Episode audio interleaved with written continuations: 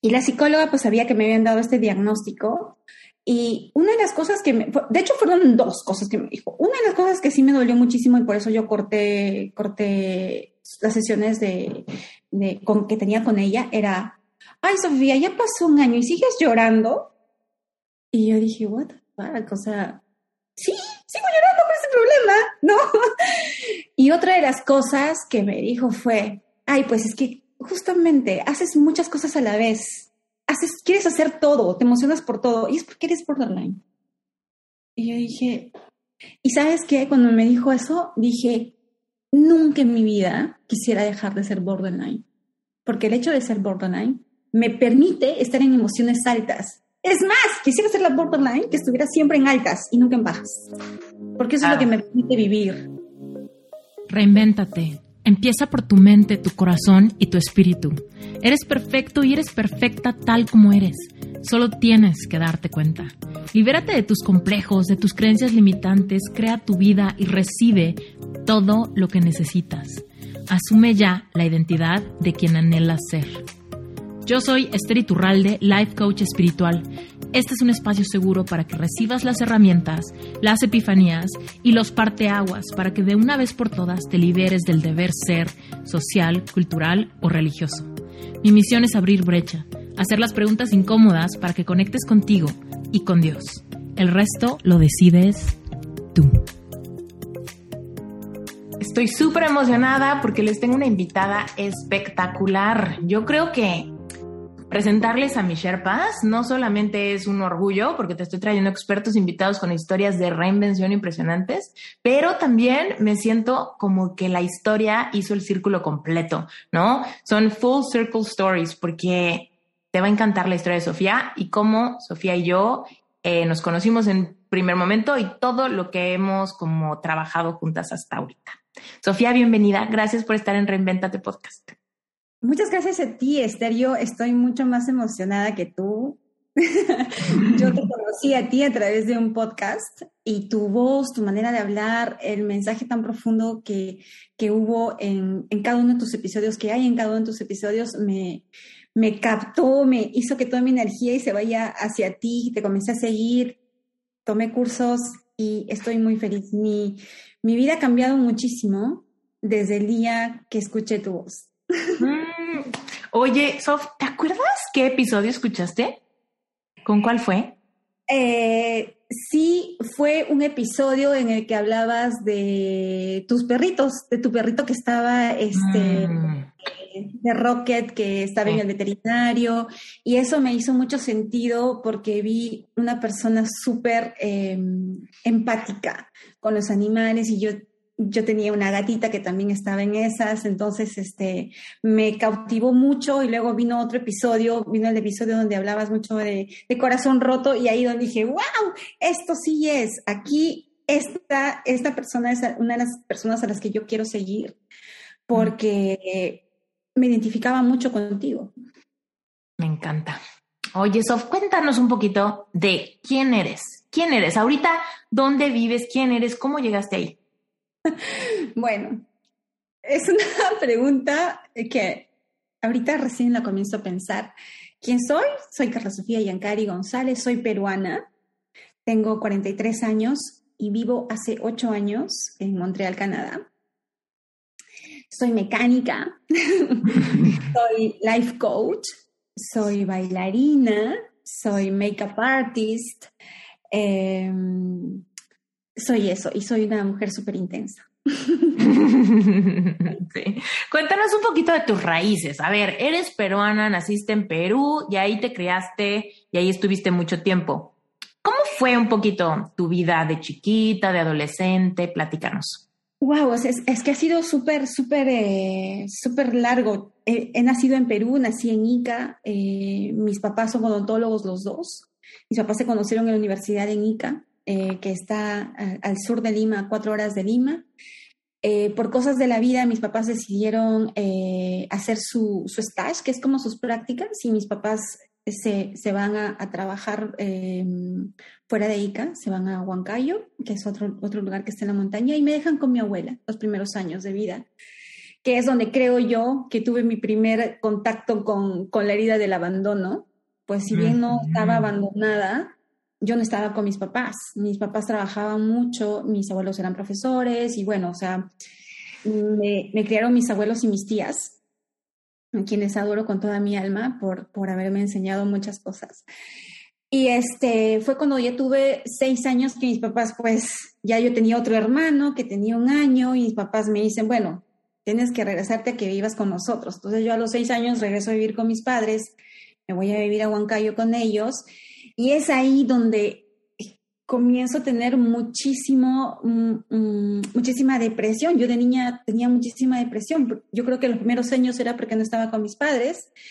Y luego que yo me había acostumbrado a la vida con mis abuelos y mis tías, pues mis papás me dicen, no, ahora te vienes con nosotros. Y ahí fue mi angustia de cuándo vuelvo a ver a mi abuela, cuándo vuelvo a ver a mis tíos, no me gusta el frío, mm. quiero estar en la costa con mis abuelas. Entonces con mis abuelos y fue, para mí fue, creo, fue la segunda etapa de la herida del abandono que, y, y, quizás también eh, un poco de rechazo, porque mi hermano menor había nacido y era como toda la atención a mi hermano y yo como que no, me, no, me, no sabía si estaba bien con mis padres o si tenía que regresarme. Entonces para mí fue siempre un, un un enredo en mi cabeza de, niña, Bueno, seguí viviendo con mis padres, eh, hice primaria, secundaria en Huancayo, eh, que fue en, la montaña, y ha sido muy, em, mi, mi, adolescencia también ha sido muy marcada porque en la zona donde yo vivía en Perú fue una zona muy, muy atacada en esa época por el terrorismo. Entonces, casi toda la década del 80, y eso fue un post que puse ayer, porque eh, ayer pasó algo curioso en mi país, murió eh, el, cabecilla del grupo terrorista. Entonces, eh, creo que mucha gente de mi edad, mucha gente que hemos nacido en los 78, 79 y en los 80, hemos vivido mucho de esta violencia terrorista que nos ha marcado tanto en el alma. Y, y nuestra mente a veces se ha quedado todavía bloqueada por todas esas experiencias que hemos vivido. Y mi adolescencia también ha sido con mucho temor, o sea, he vivido eh, muy, muy, muy pendiente de mis papás se van a trabajar, me quedo sola con mi hermano y pues siempre hay ataques terroristas en el lugar donde yo vivía, se iba la luz, siempre habían explosiones, las ventanas volaban, entonces he vivido siempre como que en mi adolescencia a, a, a tratar de protegerme. Entonces, este, ha sido muy difícil y eso no ha sido porque nunca me di cuenta de eso, o sea, regresar a todo esto, a saber qué pasó en mi niñez, en mi adolescencia y todo esto, solamente lo hice cuando comencé a hacer Sherpa, hice mis líneas del tiempo y ahí me di cuenta por qué en toda mi vida había vivido demasiados episodios de depresión y ansiedad y fue justamente a causa de todo esto.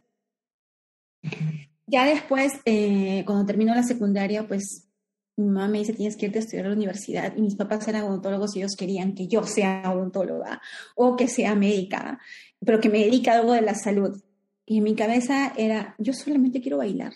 quiero bailar. Porque desde chica siempre bailé un baile típico peruano que se llama marinera. Entonces en mi cabeza yo solamente quiero bailar. Pero mi mamá y papá se, se obstinaron en que yo pues a la universidad, pues no me gustaba mucho. Yo tenía 15 años cuando terminé el, colegio secundario. Entonces, a 15 años me mandan a, a, Lima y yo, pues, donde quería ir a la playa, quería bailar, quería conocer un poco más de la vida.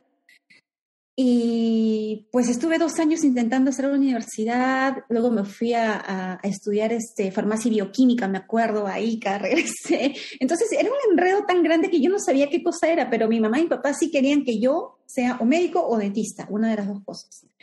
Hasta que un día vi un diario, una tuerca y un perno enormes y de, una, eh, de un instituto que se llamaba TechSoup. Y eso me llamó tanto la atención. Yo le dije a mi mamá, quiero ser mecánica mi mamá me dijo, pero ¿cómo? ¿Cómo se te ocurre? Le dije, porque eso para mí tiene lógica. Y yo quiero estudiar eso. Y así fue como yo me gradué como técnico mecánico. A los 19 años, casi 20, yo me graduó como técnico mecánico y comienzo a ir a muchas minas a hacer mis prácticas, a trabajar. Y pues, cuando el papá de mi hija, y tuve a mi hija a los casi 22 años, a Valeria. Y bueno, estuve, eh, estuvimos juntos muy poquito tiempo, nos casamos y todo eso, pues no funcionó y nuestra separación fue como que, oye, creo que no funciona, ¿no? Y me dijo, no, no funciona. Entonces, divorciamos.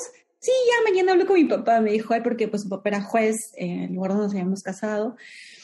Y así fue que nos divorciamos, o sea, no fue nada, nada, nada complicado, fue, creo, un alivio para ir para mí pasó mucho tiempo y siempre estaba en mi, en mi, cabeza, yo me quiero ir de este país porque no me siento bien, porque mi condición de mujer y de mecánica era como que, ay no, te vas a quemar, te vas a hacer daño. Mejor no te en la oficina, haz el plan de programa, de, haz el programa de mantenimiento, de cualquier cosa, pero nunca me dejaban como que hacer lo que yo quería. Y dije, ¿me voy o tengo que hacer otra cosa como que paralela a mis estudios de mecánica? Entonces ahí decidí eh, hacer un curso en, operaciones y logística y certificarme como especialista en operaciones y logística, por eso me convertí en comprador industrial. Seguí trabajando en Perú, pero siempre era, me quiero ir, me quiero ir. Y una amiga de mi mamá le dice a mi mamá, pues que su hijo se había ido a Canadá y que había estudiado lo mismo que yo. Y desde ese momento mi mamá era como una aguja en la oreja tienes que irte, porque el hijo de mi amiga Anita ya se fue y tú también tienes que. Y, estaba con eso, y yo ya estaba separada, tenía una hija pequeña y mi salario lo veía de un lado, se iba para el otro y, era como que no, no, no me siento confortable con la situación que tengo ahora. Creo que sí, tengo que ir. Comencé a estudiar francés. Hice, ¿sabes qué? Como yo era más presionada por mi mamá para que me venga a vivir acá, yo no tomaba en serio mi, proceso de inmigración. Entonces yo llenaba como sea mi hoja, ah, por ahí que le enviaba. Y obviamente me respondieron y me dijeron, ¿sabes qué, Sofía? No calificas. Porque uno, tu aplicación no está debidamente completada y pues no, no calificas. Ah, bueno, pues me quedé, me, me, me, quedé todavía en Perú y, y tuve una, una relación muy larga con un narcisista. Mm. Fue una relación muy complicada, muy densa. Yo creo que hubo un momento en, el que los dos nos hacíamos daño y era una, una relación en que quién se hace más daño. Y cada vez que, que, terminábamos, por algún motivo regresábamos y regresábamos, y cada vez que regresábamos era mucho más dañina aún. Y yo dije, pues no, ahora sí, realmente me tengo que ir porque, porque no puedo más. Y en ese momento decidí hacer, con toda la intención del mundo, hacer todos mis papeles de inmigración me senté y contraté una agencia para que me ayude porque yo quería tener la certeza de que lo que yo estaba llenando me iba a traer aquí a Canadá. Entonces, eh, contraté a la agencia y llené todos mis papeles y todo, y cuando yo veía que el proceso iba avanzando, pues este mi novio me decía, pues no te vas a ir, no te vas a ir porque no te vas a, no te vas a acostumbrar al frío y vas a extrañar acá, o sea, ya no vas a bailar marinera, Sofía, ¿qué vas a hacer? No te vas a acostumbrar, a ti te encanta estar rodeada de tu familia, tu familia es tu todo. Y pues no creía que me iba a venir hasta que una pelea que tuvimos, eh, yo ya había comprado mi boleto y me vine. Me vine con mi hija, salió mi visa de residente, tomó como tres años, pero sabes, esos tres años eran, yo iba pasito a pasito, siempre segura de que esto iba a resultar, siempre yo tenía la convicción de que yo iba a estar acá, esos tres años, yo escuchaba radios de Montreal en Perú. O sea, mi vida, yo estaba físicamente en Perú, pero mi cabeza estaba acá. O sea, yo iba a leer muchas cosas en francés, no entendía ni un carajo las primeras veces, pero de ahí comenzaba a a, practicar un poco más el acento y hacer muchas cosas. Me imprimí el mapa de Montreal. Yo decía, quiero vivir acá, mi hija va a estudiar acá y yo voy a trabajar por acá. Entonces, o sea, yo andaba en Google Maps todas las noches conociendo Montreal virtualmente. O sea, yo hacía eso. Oye, fíjate cómo está potente que intuitivamente tú estabas haciendo todo lo que se necesitaría para manifestar lo que quieres. Estabas tomando acciones inspiradas, estabas asumiendo que iba a pasar, estabas actuando como si fuera, te estabas preparando como que ya ibas a vivir ahí, necesitabas conocer, ¿no? Y estabas también enfrentando las partes complicadas, como el idioma y todas las curvas de aprendizaje, que generalmente decimos, pues, ¿para qué le dedico tanto si todavía no sé si va a pasar? ¿No? Exacto, exacto. No, yo, eh, desde la primera vez que me contestaron y me dijeron, si aplicas, necesito que me mandes más papeles. Yo en ese momento dije, no, no es que no aplique, yo ya estoy allá. O sea, no hay forma de que no me digas, o sea, el día que a mí me llamaron a la embajada a decirme, este, bueno, el día que yo di, porque teníamos que dar un examen previo para venir acá y era con una gringa que hablaba solamente francés, y yo me había preparado por ocho meses un speech donde yo me había preguntado, yo me preguntaba, yo me respondía todas las preguntas y todas las respuestas posibles que me podían hacer. Y yo cuando llegué a la entrevista, yo le recité todo lo que yo había aprendido. Y cuando terminé, pues la gringa no me miraba y solamente estaba tipeando en su computadora. Y en un rato me dijo, bienvenida a Quebec. Yo me puse a llorar y ella me decía, no llores, que se van a manchar tus papeles. Ay, wow. Oye, Sof, y a ver, cuando te vas a Canadá, ¿cuáles fueron como las cosas más duras que te encontraste? Porque muchas veces decimos, ¡uh, lo logró! Pero seguramente lograste la primera parte de la gran montaña y entonces ya viene la parte de sacar la casta y tu resiliencia ya estando allá. ¿Cómo, cómo fue tu experiencia al inicio de estos ocho años que llevas? mira, yo creo que la, la experiencia la más la, que me hizo un choque muy fuerte fue cuando yo bajé del avión. Y cuando yo bajo del avión y voy a sacar mis maletas, y dije, pues no hace frío. O sea, ¿quién dijo que hacía frío? Claro, pues estaba dentro del aeropuerto y había calefacción. En mi país no hay calefacción. O sea, hay aire acondicionado, pero no hay calefacción. Bueno, así hay, pero no en, las casas comunes y normales no hay. Entonces, cuando yo llego, digo, pues que no hace frío, no puedo irme mi casa acá por si acaso. Entonces, había una colombiana que me había ido a esperar, porque yo, no tengo familia acá en Montreal, y yo contacté con una colombiana que tenía una hija de la edad de la mía y que tenía una casa que podíamos ser roommates. Entonces, ella me fue a recoger. Y cuando ella me va a recoger, me dice, abrígate. Y le digo, pero es que no hace frío. Y me dice, afuera hace frío, porque afuera está el carro. Dije, ok. Pues me cerré la casaca, me puse la charina así como que, ay, pues qué, qué, qué exageración, ¿no? Salgo a la puerta y se me estaban congelando, se me congelaba hasta la saliva, Esther. Los ojos los sentía vidriosos, mis orejas casi habían desaparecido. Nunca en mi vida había sentido un frío tan grande como ese. El día que yo llegué fue un 30 de enero a las 31 de enero a las 2 de la mañana y hacía menos 32. Y me estaba muriendo de frío. Entonces, mi hija también estaba muriendo de frío. ni siquiera podía hablar porque me hacían frío en los dientes y en la lengua. O sea, era demasiado para mí. Jamás en mi vida había sentido ese frío. Y otra de las cosas que a mí me, me chocó muchísimo fue la lejanía, porque mientras yo estaba en invierno aquí en Montreal, en mi país estaban en verano. Mi familia se estaba yendo a la playa al día siguiente que yo estaba aquí muriéndome de frío. Me acuerdo que cuando llegamos a la, casa de la colombiana donde íbamos a ser roommates, mi hija vio por la ventana y me dijo, mamá, creo que este es un pueblo fantasma porque no hay nadie en la calle. Pues claro, o sea, en Lima estamos acostumbrados a ver a todo el mundo en la calle, siempre hay ruido, siempre hay música, siempre hay todo. solamente veíamos unos ositos que salían de los tachos de basura de los vecinos y eso era todo. Y esa noche yo dije, no me gusta, yo mañana me regreso, no me gusta. Es más, ni siquiera deshice mi maleta, porque según yo al día siguiente me iba a regresar al aeropuerto para regresarme a Lima. Al día siguiente me levanté y dije, no, pues es que yo no he hecho todo este esfuerzo por nada, yo me quedé. Y me quedé. Y el frío fue algo que, que, que me dio durísimo, durísimo, nunca había sentido tanto frío, eh, pero yo elegí venir en, invierno porque sabía que me iba a llevar la peor parte. O sea, dije, si me gusta, o sea, si aguanto el invierno, ya, todo va a estar bien, porque ahí solamente venía la primavera, venía el verano que era precioso, que es precioso. Y así fue, o sea, luego vino, sí, fue el invierno durísimo, pero luego vino la primavera, vino el verano y ya, se calmó todo. Cada que llega el invierno todavía me da ese choque emocional de no estoy en Perú porque ya están en la playa y aquí estoy muriéndome a menos 40. Pero sí, o sea, ha sido solamente esas dos cosas, creo, ¿no? Por lo demás, le agradezco muchísimo a la Sofía de, de 32 años que tuvo el coraje, la fuerza de, de, de decirme quiero ir. Cuéntanos, ¿qué empezaste, cómo empezaste a lograr cosas? Porque llegaste y estabas con tu roomie.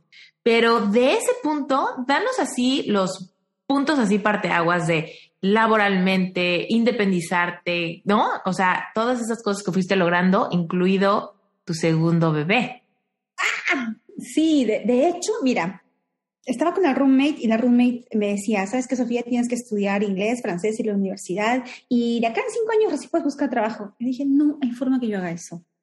Yo no he sacado de mi hija eh, del colegio privado de Perú para traérmela acá al público y a estar en nada. No. Entonces yo me fui con mi francés mitad eh, preñol, como le decimos acá, pues me, me, me, me inscribí a hacer un curso de búsqueda de empleo y cuando me inscribo a este curso de búsqueda de empleo, yo era como que yo tengo que encontrar empleo porque yo tengo y hacía todos mis deberes y hacía todo todo lo que la coach me decía. Entonces la coach veía que yo trabajaba tanto en mi CV que ella me dijo, conozco a alguien que está buscando a alguien que hable español, francés y un poco de inglés. Yo dije yo. Me fui a la entrevista y me contrataron. Y era una empresa que hacía mucho, mucho, mucho, muchas importaciones con América Latina.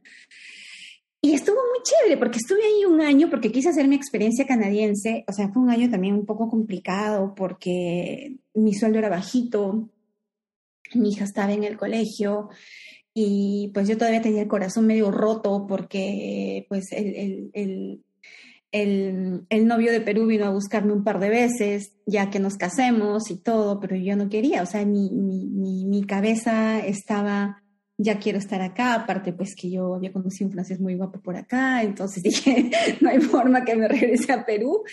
Entonces, este, pero siempre dije, yo siempre dije, yo quiero trabajar en una empresa de aviación, quiero trabajar en una compañía aeronáutica.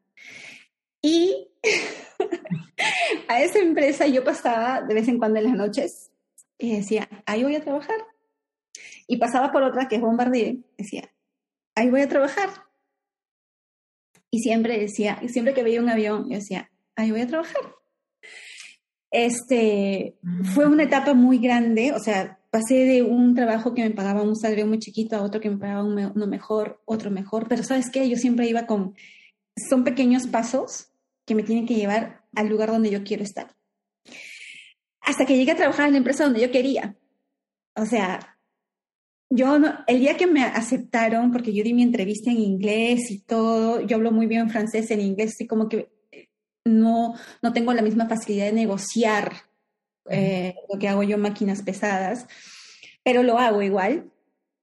Cuando me llamaron la entrevista, o sea, fue otra cosa, Esther, o sea, yo también me preparé, me puse, me escribí todas las preguntas que me ponía a poner en la entrevista, me hicieron un examen, pasé el examen, o sea, fue súper no sé, o sea, yo me siento muy orgullosa de todas las cosas que he logrado, a pesar de que eh, lógicamente no podía ser así, pero yo las hice. Por motivos de la pandemia, una semana antes de que, una semana antes de que pase esto de la pandemia, me llamó una empresa minera cuando yo ya trabajaba en la, en la de aviación, en la aeronáutica, y me dice, Sofía, ¿quieres regresar? Porque yo había trabajado en la minera antes. Y regresé porque me pagaba mejor y todo. Y pues, o sea, todas las cosas que yo me había planificado hacer acá las he hecho, todas. Y en ese transcurso, pues, conozco al papá de mi hijo, eh, él es canadiense, él es quebecois. Eh, a estas alturas de mi vida considero que es un gran maestro, mi gran maestro de vida. Eh, tuvimos un hijo, nos separamos, nos separamos hace más o menos tres años y medio, cuando mi hijo estaba muy chiquitito, hace tres años. Y, ese fue mi parteaguas para decir, hay algo acá que yo estoy repitiendo y me está haciendo sufrir mucho y no es nadie de afuera, soy yo. Y cuando me separo, eh, yo dije, tengo, tiene que haber algo que me ayude. Tiene, y para esto yo iba, de los cinco días de la semana, iba dos días donde la psicóloga, dos días donde la trabajadora social y un día donde la psiquiatra porque supuestamente había algo mal en mi cabeza. Estuve así un año. Allí es donde, en la psiquiatra es donde te dijeron lo de borderline, ¿no? Sí, sí, ahí es donde me dicen eso. Y este, y pude haberme puesto la etiqueta soy borderline y sufro de eso, por eso es que ando depresiva, por eso es que ando ansiosa. Pero un rato yo me puse en unos grupos de borderline, de, de, gente borderline, y cuando veo esto, dije, pues que yo no soy así, o sea, yo no ando pensando en suicidarme, no me estoy cortando, o sea, con, con el respeto de, que, de, de toda la gente que tiene esos, esas conductas, porque las tienen por algún motivo, pero yo no estaba en ese límite. Sí, y te dieron como un, un diagnóstico muy prematuro me dieron un diagnóstico en una cita de media hora. Entonces, y, o sea, mira, Sofía, tienes trastorno de, personalidad límite y tómate estas pastillas tres veces al día por el resto de tu vida. Y yo, ¿cómo es esto? No puede ser, porque las pastillas me hacían dormir. Yo tenía que manejar una hora de ida, una hora de regreso, dormía todo el día, cero emociones. O sea, ¿en qué momento vivo? Fue en ese momento cuando yo comienzo a buscar ayuda en videos de YouTube, en podcast, en libros no, porque hasta ese momento no me gustaba leer nadita de nada. Y llego a un, llego a un video llego a otro video, llego a podcast, te escucho y sa, comienza. Pero antes de escucharte, yo había escuchado a otra persona que está en España y había hecho un curso con ella de espiritualidad y dije, sí, el problema soy yo. O sea, no, el problema soy yo, no, estoy viendo las maneras de otra forma. No soy consciente de quién soy. Entonces, tengo que partir por ahí para, para realmente cambiar mi manera de pensar y cambiar mis emociones. Han sido tantos tanto, tanto, tanto lo que he aprendido, tanto lo que he escuchado contigo. Yo me acuerdo que te conocí, sabía que había, que estaba comenzando Sherpa, me inscribí a Sherpa. Cuando estaba en Sherpa te dije, quiero ser Epic Self. Me metí a Epic Self. Estando ahí en Sherpa, quiero hacer Epic Card. Bueno, de hecho tú me dijiste, Sofía, haz Epic Card. Epic Card. Y, y, o sea, he hecho tantas cosas y sentía muchos momentos que tenía demasiada información en mi cabeza, ¿no sabes? O sea, como que ya no puedo más, o sea, demasiada información y siento que lo estoy haciendo todo mal porque todo lo que me dicen está totalmente contrario a todo lo que estoy sintiendo y pensando. Entonces eran esos momentos donde dije, donde digo generalmente, porque pasa muy seguido, es como corto, corto y voy a relajarme un rato, voy a dejar de escuchar tantos podcasts, voy a escuchar, dejar, ahora porque leo más, voy a dejar de leer tanto voy a escucharme. Es, ay, Sofía, estás juzgando. Ay, Sofía, te estás, te estás hablando mal. Ay, Sofía, mira cómo te estás sintiendo. Y no sabes, o sea, mis piedras, mis cuarzos, mis flores de Bach, mi línea del tiempo. O sea, siento que realmente siento que he renacido. O sea, me veo hacia atrás. Ahorita que he estado recordando muchas cosas, o sea, veo hacia atrás y digo, sí, eras una mujer un poco inconsciente, pero el amor que sentías sigue estando ahí, sigue estando ahí. Es más, ahora se ha potenciado mucho más porque ahora me quiero muchísimo. Antes era no, pues, o sea, ni siquiera sabía que era quererme. Ahora lo entiendo. Ahora lo entiendo y por más que muchas veces, porque estoy en un constante aprendizaje, no me quiera, porque sí a veces me capto hablándome mal, porque a veces sí me capto juzgando a los demás, o por, por muchas cosas, es como, me capto haciendo esas cosas y digo, ah, ya, no, ya no me hablo mal, pero es como, respira. Y no sabes, o sea, he aprendido a meditar, a hacer tantas cosas que nunca en la vida pensé hacer. Y en un momento yo regreso donde la psiquiatra y le digo, pues quiero saber realmente cuál es mi diagnóstico, porque, porque ¿qué onda, no? O sea, no creo ser, no creo tener un trastorno tan grande. Y me dice, Sofía, lo que pasa es que en ese momento cuando tú estuviste muy mal, tenías un trastorno límite de personalidad. O sea, ahora no lo eres. Le digo, obviamente que no lo era, pero entonces si nos vamos a basar en, diagnósticos y vamos a, tachar a todas las personas, eres borderline, o eres... Em, bipolar, o eres... o eres esto. Todos en nuestra vida tenemos este tipo de, de acciones o situaciones que nos hacen ver negro, o si no, tener emociones muy como... Entonces yo decía, pucha, y tanta gente que le ponen un, una etiqueta y es como, ay, no, es que yo soy bipolar, ay, es que yo soy borderline, ay, es que, o sea, muchas cosas, ¿no? Entonces, este...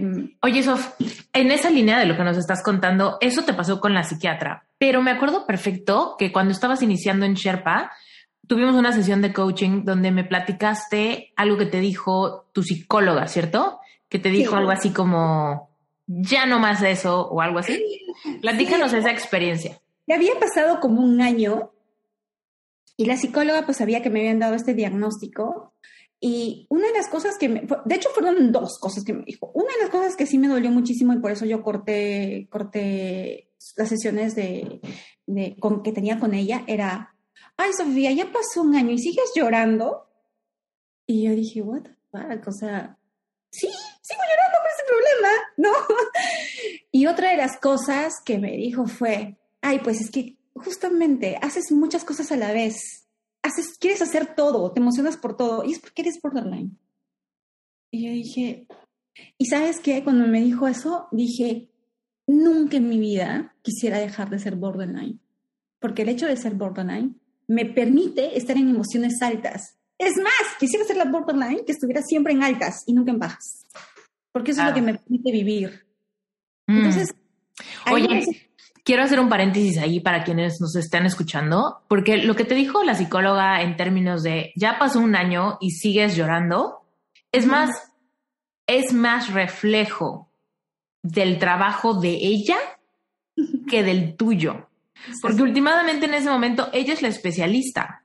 Y si en un año de tu constancia, perseverancia y disposición para trabajar con ella, no estabas pudiendo darle la vuelta al tema o a los temas que estuvieran álgidos en ese momento, causándote eh, emociones densas, es más problema de ella. O sea, a mí como coach me irrita que un psicólogo pudiera decir, si mi paciente no ha logrado cambios, es culpa de mi paciente, ¿no? Porque últimamente, entonces todo lo que está trabajando contigo no lo ha llevado a encontrar sus propias razones, a entender las raíces del sufrimiento o las creencias limitantes o los patrones tóxicos o lo que sea. Entonces, ¿qué está pasando? Que una persona está confiando en tu expertise y no está funcionando de nada, ¿no? Es como si yo llevo mi carro al mecánico y el mecánico me dice, ay, ¿lo sigues trayendo porque no funciona? Ya me lo trajiste 20 veces. ¿De quién es la culpa? ¿Mía o tuya? Que se supone que tú eres el que lo arregla, ¿no? Exacto, o sea, era, ¿y sabes cuál fue otra cosa? Que casi al año ella me da un formato para llegar y me dice, ¿en qué quieres trabajar? ¿Cómo te ves de acá cinco años? Y decía, o sea, es como, ahora yo como life coach, lo primero que le hago a una, a una persona que viene a tomar una sesión conmigo es, ¿cómo, ¿cuál es tu estado de ánimo del 1 al 10? ¿Y cuál es tu intención para hoy? Yo no puedo sentarme y esperar que alguien me hable, me hable, me hable cuando yo no sé realmente cuál es su intención. Y que ella me pregunte después de un año, ¿cuál es mi intención? A mí me pareció como que, entonces, ¿qué hemos estado haciendo todo este año que he estado viniendo a verte? ¿Me entiendes? Y, y el hecho de, de, juzgar, o sea, y sigues llorando, y, ay, es que si haces muchas cosas a la vez, pues, pero ¿qué onda si a mí me gusta hacer muchas cosas a la vez? O sea, ¿qué onda si tengo cuatro trabajos y a mí me encanta? O sea, yo prefiero tener cuatro, cuatro trabajos y estar en, en mi zona de, creación, de creatividad, en mi zona de genialidad siempre, que tener uno y tener todo el tiempo suficiente para estar, es que soy borderline. No, o sino decir, es que yo era borderline, o decir, es que yo añoro mi vida de familia, o yo, pues no, pues no, y, y como me siento ahorita súper plena, me siento súper bien. Es más, o sea, fue un año que yo no sé qué hice realmente. Yo creo que fui todo el año a llorar a cada, cada, cada sesión, porque yo tenía dos sesiones por semana. Eh, una con una psicóloga y otra con otra psicóloga. Entonces yo creo que iba como que a llorar siempre. Pero ¿qué hice? ¿Qué hice si solamente en tres meses que tuve Epic Self esto me elevó de, de 0 a 10? Entonces, ¿qué hice un año? ¿Por qué? O sea, el hecho de sentarme, sí, quizás es bueno como que sacar todas las emociones, verbalizarlas y decirlas, pero hay un trabajo que hacer con todo eso también. O sea, no solo ya las hablé, las lloré, ¿y ahora qué sigue? Ah, sigue hablándolas y llorándolas. No, porque ahora es como que, ¿qué hago? Ejercicio de respiración, hago tapping, hago meditación, hago perdón radical. Pues, puedo hacer tantas cosas ¿Y por, mm. por, qué no? ¿Por qué no las hicimos? ¿O por qué no está quizás en el protocolo de un psicólogo de decirme que haga tapping o que haga... No lo sé. Pero lo cierto fue que no, no pasó así. O sea, no me dijo, escribe, haz tus morning page, sale a meditar, cómprate tus cuarzos, toma tus flores de vaca. Nada, nada de eso. Entonces, este, yo creo que una de las diferencias cañonas con life coaching, ojo, eh, audiencia, eh, no es que estemos en contra de la psicología, simplemente que muchas veces eh, sucede que pensamos que la psicología es la única opción. Y habrá personas a las que les funciona y hay personas a las que no. Sofía y yo entramos en pasión porque a las dos nos sucedió ir a terapia y que no nos funcionara y después encontrar en life coaching herramientas que nos han cambiado la vida, ¿no? Y aquí me gustaría preguntarte, Sof, porque hay personas que deciden convertirse en life coach porque se dan cuenta que lo que hacen no les gusta y life coaching les da su vocación. Pero tu caso es muy especial porque tú tienes un montón de pasiones y aún así dijiste, una de ellas será life coaching y a pesar de que soy bailarina y a pesar de que me encanta mi profesión y a pesar de que soy emprendedora de corazón, además quiero ser life coach. ¿Por qué diste ese paso?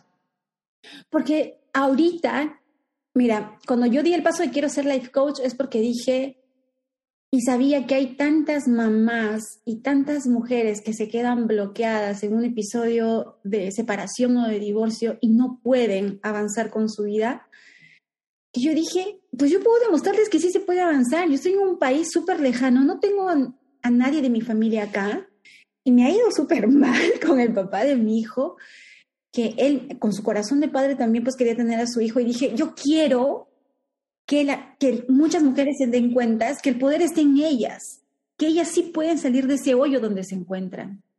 Cuando comienzo a hacer todo esto y querer certificarme como life coach, encuentro mi otra pasión, que es la de ser emprendedora, porque me gustó, me comenzó a gustar meditar.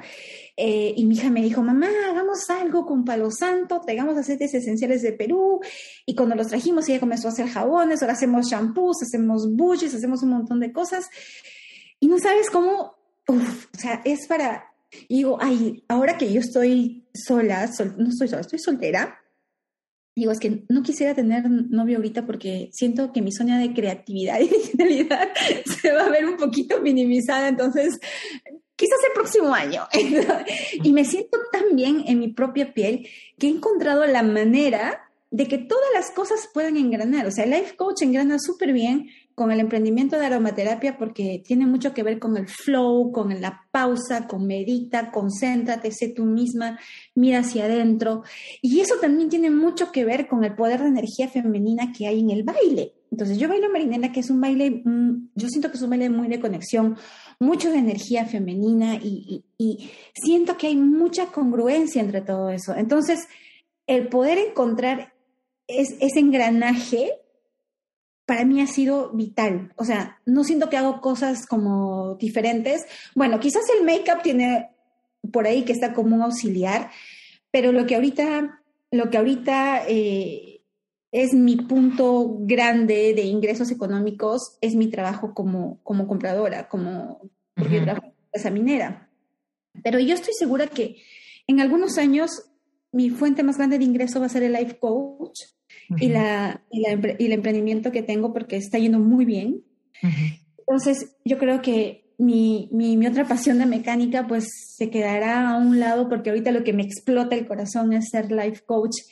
Tengo en cabeza un evento increíble el próximo año en mi país y, o sea, no sabes cómo cómo, cómo mi corazón salta de emoción cuando yo pienso en esas cosas, porque sé que va a ayudar a muchas personas, y no solamente mujeres, porque yo hago webinars eh, cada mes y a veces entran hombres, entran varones y que se sienten como que súper identificados también con las cosas que les digo. Entonces, es, es eso. Y yo me acuerdo, cuando yo quise comenzar eh, Sherpa, yo les pregunté a dos de mis amigas que en ese momento eran mis, mis amigas de, de la temporada, entonces yo decía, mira, que quiero, que quiero certificarme aquí, que no sé qué. Y yo como que súper eh, motivada a que ellas me dieran, sí, me dijeran, sí, Sofía, hazlo, porque te vemos haciendo esto. ¿Sabes qué? Era como, ay, Sofía, estás segura, pero mira, vas a tener que, que escuchar problemas de otras personas. aparte que mira, que tienes un buen salario, que no sé qué, que no sé qué. Y ¿sabes qué? Yo sentía que era en contra lo que yo estaba sintiendo. Entonces yo dije, lo que yo quiero es realmente hacerlo. Por eso es que me está chocando tanto que estas dos personas me digan algo contrario a lo que yo siento. Pasa el tiempo, pues mis dos amigas se quedaron donde están, con los mismos problemas, llorando por lo mismo y sintiendo lo mismo. Yo ya no me siento donde estaba hace un año o dos años.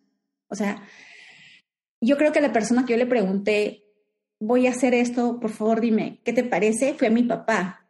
Y cuando yo le pregunto algo a mi papá es porque sé que mi papá me apoya en todo y papá me decir, hazlo. Así como el día cuando tuve 21 años le dije, me quiero casar. Y dijo, oh, bueno, pues cásate. Qué increíble.